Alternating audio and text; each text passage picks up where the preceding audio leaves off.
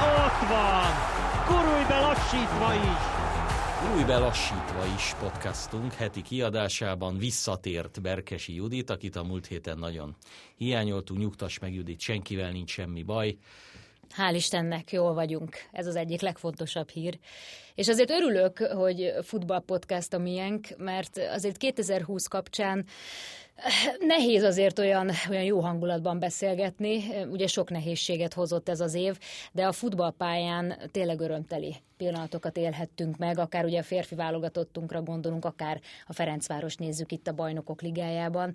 Szóval jó érzéssel tudunk beszélgetni a, a futballpályán látottakról, ugye akár amit most a héten a Torinóban láthattunk a Fraditól. Igen, én is azon gondolkodtam, hogy nagyjából ugye március elejéig ment rendben a sportélet, és utána igazából a labdarúgás volt az, ami, ami visszatért. Tehát amikor majd mondjuk az év sportolója választás lesz, vagy az év csapata választás, nyilván a klasszikus csapatok közül a férfi vízilabda válogatott, amelyik januárban még korrekt körülmények között ugye megnyerte az Európa bajnokságot a Duna arénában, de utána, vagy éppen amellett bizony a magyar labdarúgó válogatott, amelyik ugye Európa bajnoki résztvevő és Nemzetek Ligája csoportgyőztes az elitbe jutó, és persze egy Ferencváros, amelyik ugye a klub történetében 25 év után játszott bajnokok ligáját, de egyébként is 2009 óta nem volt ott magyar csapat, és azt hiszem, hogy, hogy a, a heti torinói mérkőzés kapcsán egyedül az eredmény az, amiben a, a, a hiányérzetünk lehet. Mert azt gondolom, hogy a Ferencváros, amit elképzelt, amilyen játékrendszert az edző megálmodott, amilyen játékosokat betett, ők taktikailag is, és talán egyénileg is ennél sokkal többet nem, nem tudnak nyújtani. Igazából az volt az ember érzése, nekem legalábbis a meccs végén, hogy a Juventus megérdemelte a győzelmet, mert sokat tett érte, kapufákat rugott, bár hozzáteszem, az egyik kapufánál Dibusz védett egy óriásit, tehát azt ne vitassuk el a Ferencvárosi kapustól, de mégsem érdemelt vereséget a Ferencváros. Hát nyilván olyan nincs, hogy az egyik csapat kap három pontot, a másik egyet, mert a Fradi végtelenül taktikusan, szervezetten jól játszott, saját magához képest sokkal jobban, mint a mint a budapesti Juventus elleni mérkőzésen. Igen, szerintem ez, a, ez az egyik kulcsa a történetnek, hogy lehetett látni, hogy tanult abból is, és az alatt a, nem is tudom hány nap telt, telt de több mint húsz nap alatt, hogy mennyit fejlődött a Fradi, és amikor arról is beszélünk, és hétről hétre feljön a kérdés, főleg, hogy tele van válogatottal a Ferencváros, és ezt meddig lehet bírni, akkor azért az egy beszédes statisztika, hogy a legtöbbet ezen a mérkőzésen futotta a BL csoportkörében a Ferencváros. Mondhatjuk, hogy rá volt kényszerítve, mert mondhatjuk úgy, hogy azért a taktikába benne volt, hiszen többet birtokolta a labdát azáltal, hogy azért visszább zárt a Ferencváros. Ugye itt most, hát ez, ez nem is feltétlenül három belső védős, hanem inkább ez egy ötvédős rendszer volt, de működött. Még akkor is, hogyha voltak, persze, voltak veszélyes Juventus támadások, de azért azt nem lehetett mondani, hogy az egész mérkőzés arról, volt szó, arról szólt volna, hogy, hogy menteni kell vagy a védőknek, vagy Dibusznak folyamatosan két-három percenként. Igen, és ugye most már, amikor túl vagyunk a, a csoportmérkőzéseknek több mint a felén, tehát négy meccset lejátszottak, kettő van hátra, abból a négyből hármat sztárcsapat ellen játszott a Fradi, két Juventus meccs, egy Barcelona mérkőzés. Az egész bajnokok ligája sorozatot nézve nem állíthatjuk, hogy a Ferencváros lefelé lógna ki a bajnokok ligája mezőnyéből. Ugye itt van olyan csapat, mondjuk az Olympique Marseille, a francia topligából, amelyik nulla ponttal, nulla lőtt góllal áll négy körre ö, alatt. Vagy a Salzburg, amelyet ugye sokan kirakat csapatnak tartunk, és valóban előttünk is jár. Egy ugyanilyen nehéz csoportban, ugye Szoboszlai Léka, ahol van a Bayern München, az Atletico Madrid, és egy Dinamo Kievvel hasonló Lokomotív Moszkva, ugyanúgy egyetlen egy ponttal áll. Tehát én azt hiszem, hogy mind a megszerzett pontok, mind a játék láttán, az, hogy a Ferencváros minden mérkőzésen szerzett gólt. A gólszerzés az mindig öröm, mindegy, hogy azt mikor szerzett. Nyilván, ha egy-kettőnél a Dinamo Kiev ellen kiegyenlítesz, nagyobb öröm, meg ha egy nullára vezetsz Torinóban, az nagyobb öröm, mint hogyha ha, ö, egy szép, igen, igen, mint hogyha egy szépség tapasztlő Boli a Puskás stadionban 0-4-nél, de én azt gondolom, hogy taktikailag, amit a Fradi elgondolt, amit a Fradi tud játszani, azt a pályára tette, és nyilván én azt hiszem, hogy az előrelépés, ha nagyon-nagyon lecsupaszítom, akkor az csak abban lehet a következő idényben, hogy még ennél is jobb játékosokat kell valahogy szerződtetni. Nyilván ebből a, ebből a pénzből vagy kinevelni, de hát az ugye sokkal nehezebb, mert, mert egész egyszerűen ugye a Ferencváros nemzetközi szinten teljesen ismeretlen játékosokból, mint például Uzuni, vagy Frimpong, vagy mondhatom a most pályára nem lépő Kovácsevicset, szerzett meg, igazolt le, épített be a csapatba, és állt helyt egy bajnokok ligája a selejtező sorozatban, egy bajnokok ligájában úgy, hogy ahogy te is mondtad, hogy közben tíz játékos hazája válogatottjában játszott, és nem piskóta mérkőzéseket, nem kis tétre menő mérkőzéseket. És ha megnézzük, akkor a Ferencváros mondjuk a játékos politikájában, vagy a szerződtetett játékosok közül talán Robert Mack az egyetlen, aki nemzetközi szinten bizonyos fokig ismert játékos volt, mielőtt a Ferencvárosba igazolt. Kérdéses persze, hogy meddig tudja Fradi megtartani az értékeit, de az is az is nyilvánvaló, hogy ezekkel a játékosokkal nagyobb ellenállást a Juventus vagy a Barcelona ellen nem tudsz, mert csapágyosra vannak hajtva ezek a fiúk, és a maximumot nyújtják. Persze, ha a 90. percben egy picit jobban figyelünk, akkor ez a meccs egy-egy, de ami különbség szerintem elsősorban a Barcelona és a, Ferencváros, vagy a Juventus és a Ferencváros között, az bizonyos játékosok egyéni kvalitása. Hát igen, de persze most megint eljutunk a költségvetéshez, meg sok minden máshoz is, meg ahhoz a nemzetközi tapasztalathoz. Igen, csak azt mondani, hogy a Rebrov is szívesen becserélte volna a Moratát, ha Morata ülne a kispadon. Sőt, lehet, hogy Rebrov kezdette volna Moratát, mert szerintem veszélyesebben játszott a Juventus, amikor Morata pályára lépett. Ugye Dybala talán egy kicsit más... Na jó, de adják oda a Dybala.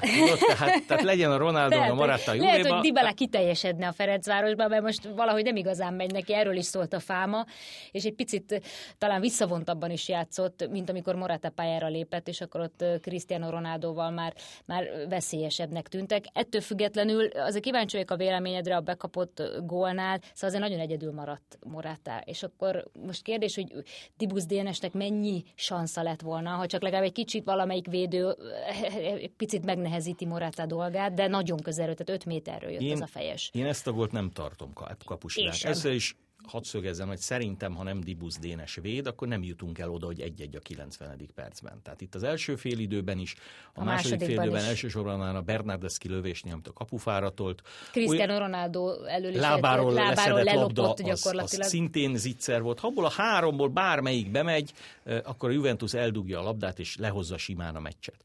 Az, hogy egy keresztbe tett labda, ahol egyébként hol vannak a védők, a beadó játékosok, Quadradóról. Hozzáteszem, a bajnokok ligájában ebben az évadban ez a leggólerősebb játék kapcsolat a Quadrado Morata. Azt hiszem négy gól született Igen, Quadrado beadása, Morata Puskás arénában is láttunk egy hasonlót, csak ugye az nem ívelés volt. Moratával is valakinek érkeznie kellett volna, legalább megzavarni, a levegőben meglökni, mert az, hogy jön egy fejes ami a kapus mozgásával ellentétes irányba jön, és abba a kapus valahogy belekotor, természetesen óriási bal szerencse, hogy, hogy az, az be, bekerült Dibuszról a kapuba, de az nem ér hozzá, hanem bemegy simán, senki nem mond semmit. Én ezt nem tartom uh, kapus hibának. Sokkal inkább benne volt Dibusz Budapesten uh, mondjuk egy-két gólban a, a Juventus ellen. Itt egész egyszerűen arról volt szó, hogy, hogy volt a Juventusnak volt egy tiszta helyzete még az utolsó percben, és az a játékos, akinek ebben az idényben a leginkább ezek fekszenek, bár hozzáteszem, ugye volt olyan meccse Morátának, hogy három lesgólt szerzett a, a Barcelona ellen, ott meg centiken múlott, hogy nem, nem ért el Mesterhármast, az a játékos ezt befejelte. Úgyhogy én ezzel nem, nem, nem varnám én ezt a kapus nyakába. Tulajdonképpen még, még egyénileg sem senkinek, bár nyilván ki lett osztva, hogy mondjuk Moratával kivel kell, kinek kell érkeznie. Egész egyszerűen nem, szerintem maximálisan figyelt mindenki, keresni. ennyit, ennyit tudott van. akkor hozzátenni, és ilyen, de azért fájó, mert tényleg közel álltunk az egy ponthoz, és, és nem lett volna érdemtelen. Sőt, én még, még azt éreztem még a második fél időben is, hogy esetleg egy-egy kósza kontra, ha elmenne, ha ott maradnánk egy az egyben egy összeszokatlanabb Juve védelemmel szemben, akkor lehetne esetleg még Igen, egy mert egy olyan jó szerezni. Fradis, gólt szerzett uh, Uzuni, ugye mondhatjuk a selejtezőben láttunk több ilyet, ugye egy, egyből egy, egy, Igen. egy helyzet, ezt értékesítettük, és akkor utána egészen más volt a forgatókönyve a meccsnek. Igen, és emellett ugye ne felejtsük el, uh, zárszóként mondva talán, hogy, hogy emellett a Ferencváros simán vezeti a magyar bajnok bajnokságot.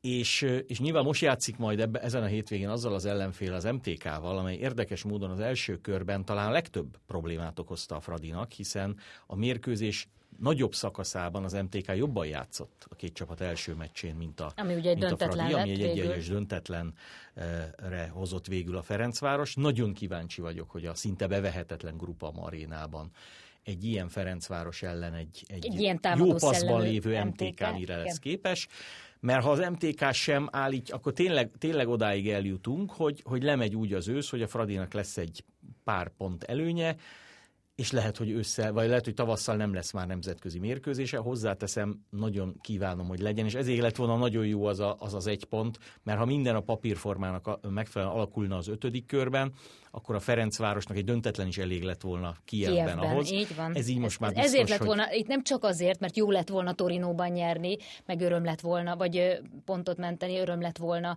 a, a, a csapatnak, hanem azért az Európa Liga szereplés további szereplés kapcsán sem Igen, mindegy. igen, de azt gondolom, hogy az ötödik körben talán nagyobb esélye van a Ferencvárosnak egy igazából már tét nélküli meccsen pályára lépő Barcelona ellen, és egy, láttuk, hogy Kievben is egy felforgatott, de bombaerős még így is a Barca, félreértés ne essék. Hát Igen, mondjuk a BL-ben jobban szerepel, mint Igen. a bajnokságban. De talán egy pont jobban benne van ebben, mint a Kievnek, amelyik elmegy Torinóba Juventushoz, amelyik a csoport elsőséget még csak úgy szerezheti meg, ha azt a meccset megnyeri. De hát kár jósogatni, jövő héten úgyis meglátjuk. Úgyhogy a, a Ferencvárosról ennyit.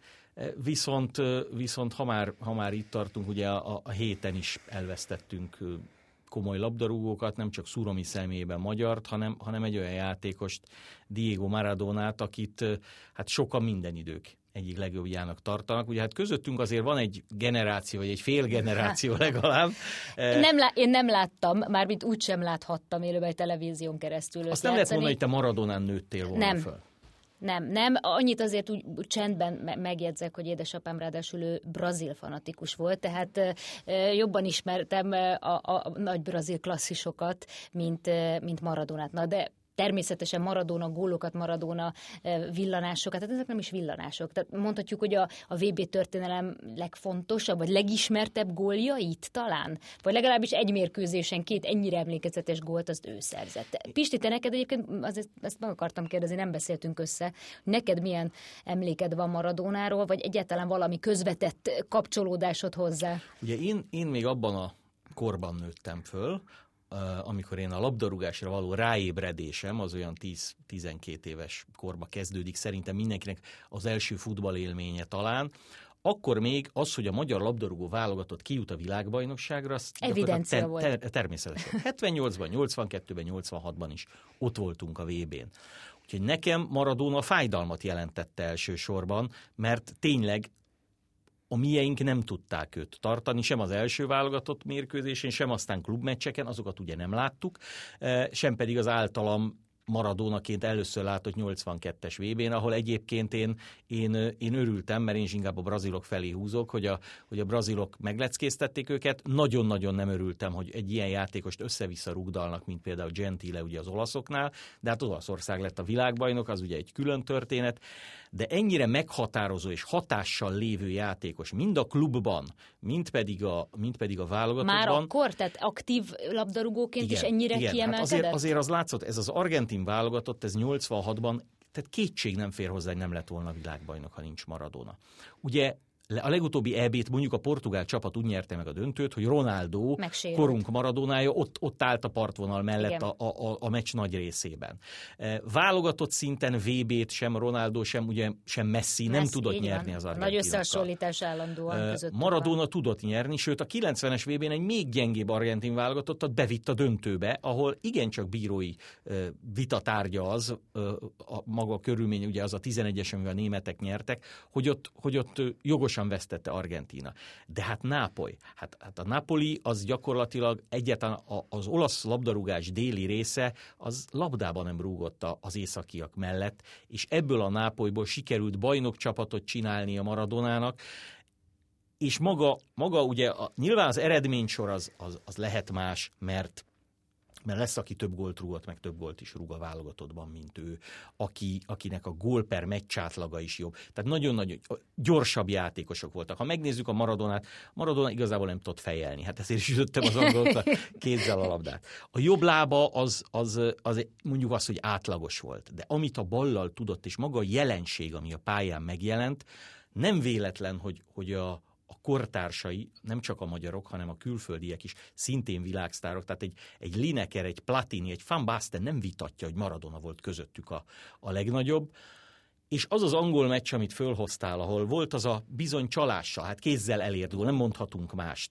mondjuk azt, hogy csibészes gól meg az a szólógól, ami minden idők egyik Igen. legnagyobb gólja Amit, volt. Talán a Messinek volt egy hasonló szlalomja valamikor, amikor a kettőt összehasonlították. Ez, de... ez kifejezte magát Igen. Maradonát, uh-huh. mert Maradona azért egy ellentmondásos egyéniség volt. Szét lehet választani? Bocsánat, és akkor kicsit már, akkor ez most már túlmutat a labdarúgás kérésén, mert ő akkor is egy, egy rá felnéztek. Igen. Az ő élete. Szét lehet választani a pályán mutatott tev- tev- teljesítményt tudom, tehát a pályán kívülitől? Nyilván, nyilván tudunk olyan nagyon-nagyon híres költőket, zeneszerzőket mondani, akik mondjuk drogoztak, vagy nem tudom én, nem példás magánéletet éltek, a rockstárokról ne is beszéljünk, és mégis ikonnak számítanak a maguk műfajában.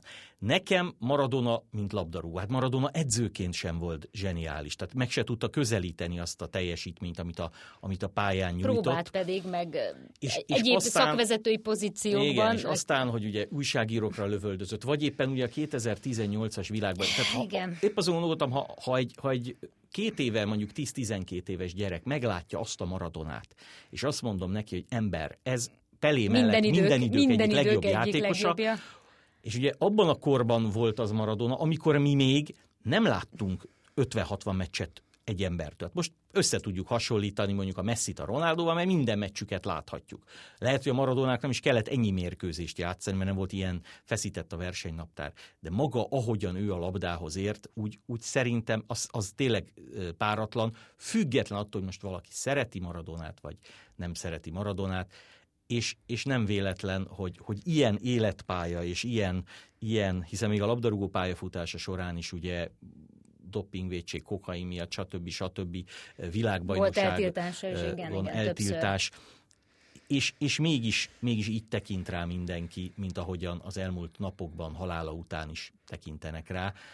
Úgyhogy, úgyhogy nagy, nagy veszteség ez. Az meg már nyilván a korunk sajátja, hogy, hogy hogy 2020-ban mondjuk egy válogatottat nem feltétlenül a szakvezető állít össze, hanem a, hanem a jelenlegi helyzet, és ugye megint megkerülhetetlen a, a koronavírus, hiszen mondjuk a magyar női labdarúgó válogatott, és ez a te szakterületed, eh, lejátsz az utolsó selejtező mérkőzését Izland ellen, illetve hát nem tudom, lejátsza kedden? Meglátjuk. Elvileg igen, de azért ez erősen kétséges, és pont az jutott eszembe, hogy amíg a férfi csapat jól tudott kijönni ebből a nehéz időszakból, és abból, hogy ugye így besűrűsödött ez az ősz, ugye itt a Nemzetek Ligájával, még akkor is, hogyha volt, amikor nélkülözni kellett meghatározó játékosokat. A, a női csapat nagyon-nagyon rossz, rosszul jött ki ebből, és nagyon rosszul érintette, és érinti. Hát most, ahogy szám, egy jelen pillanatban a Bundesliga játékosokra gyakorlatilag nem nagyon számíthat. Marko Adina, most mondanom, mondanom sem kell, hogy gyakorlatilag majdnem mindenki kezdő lenne közülük.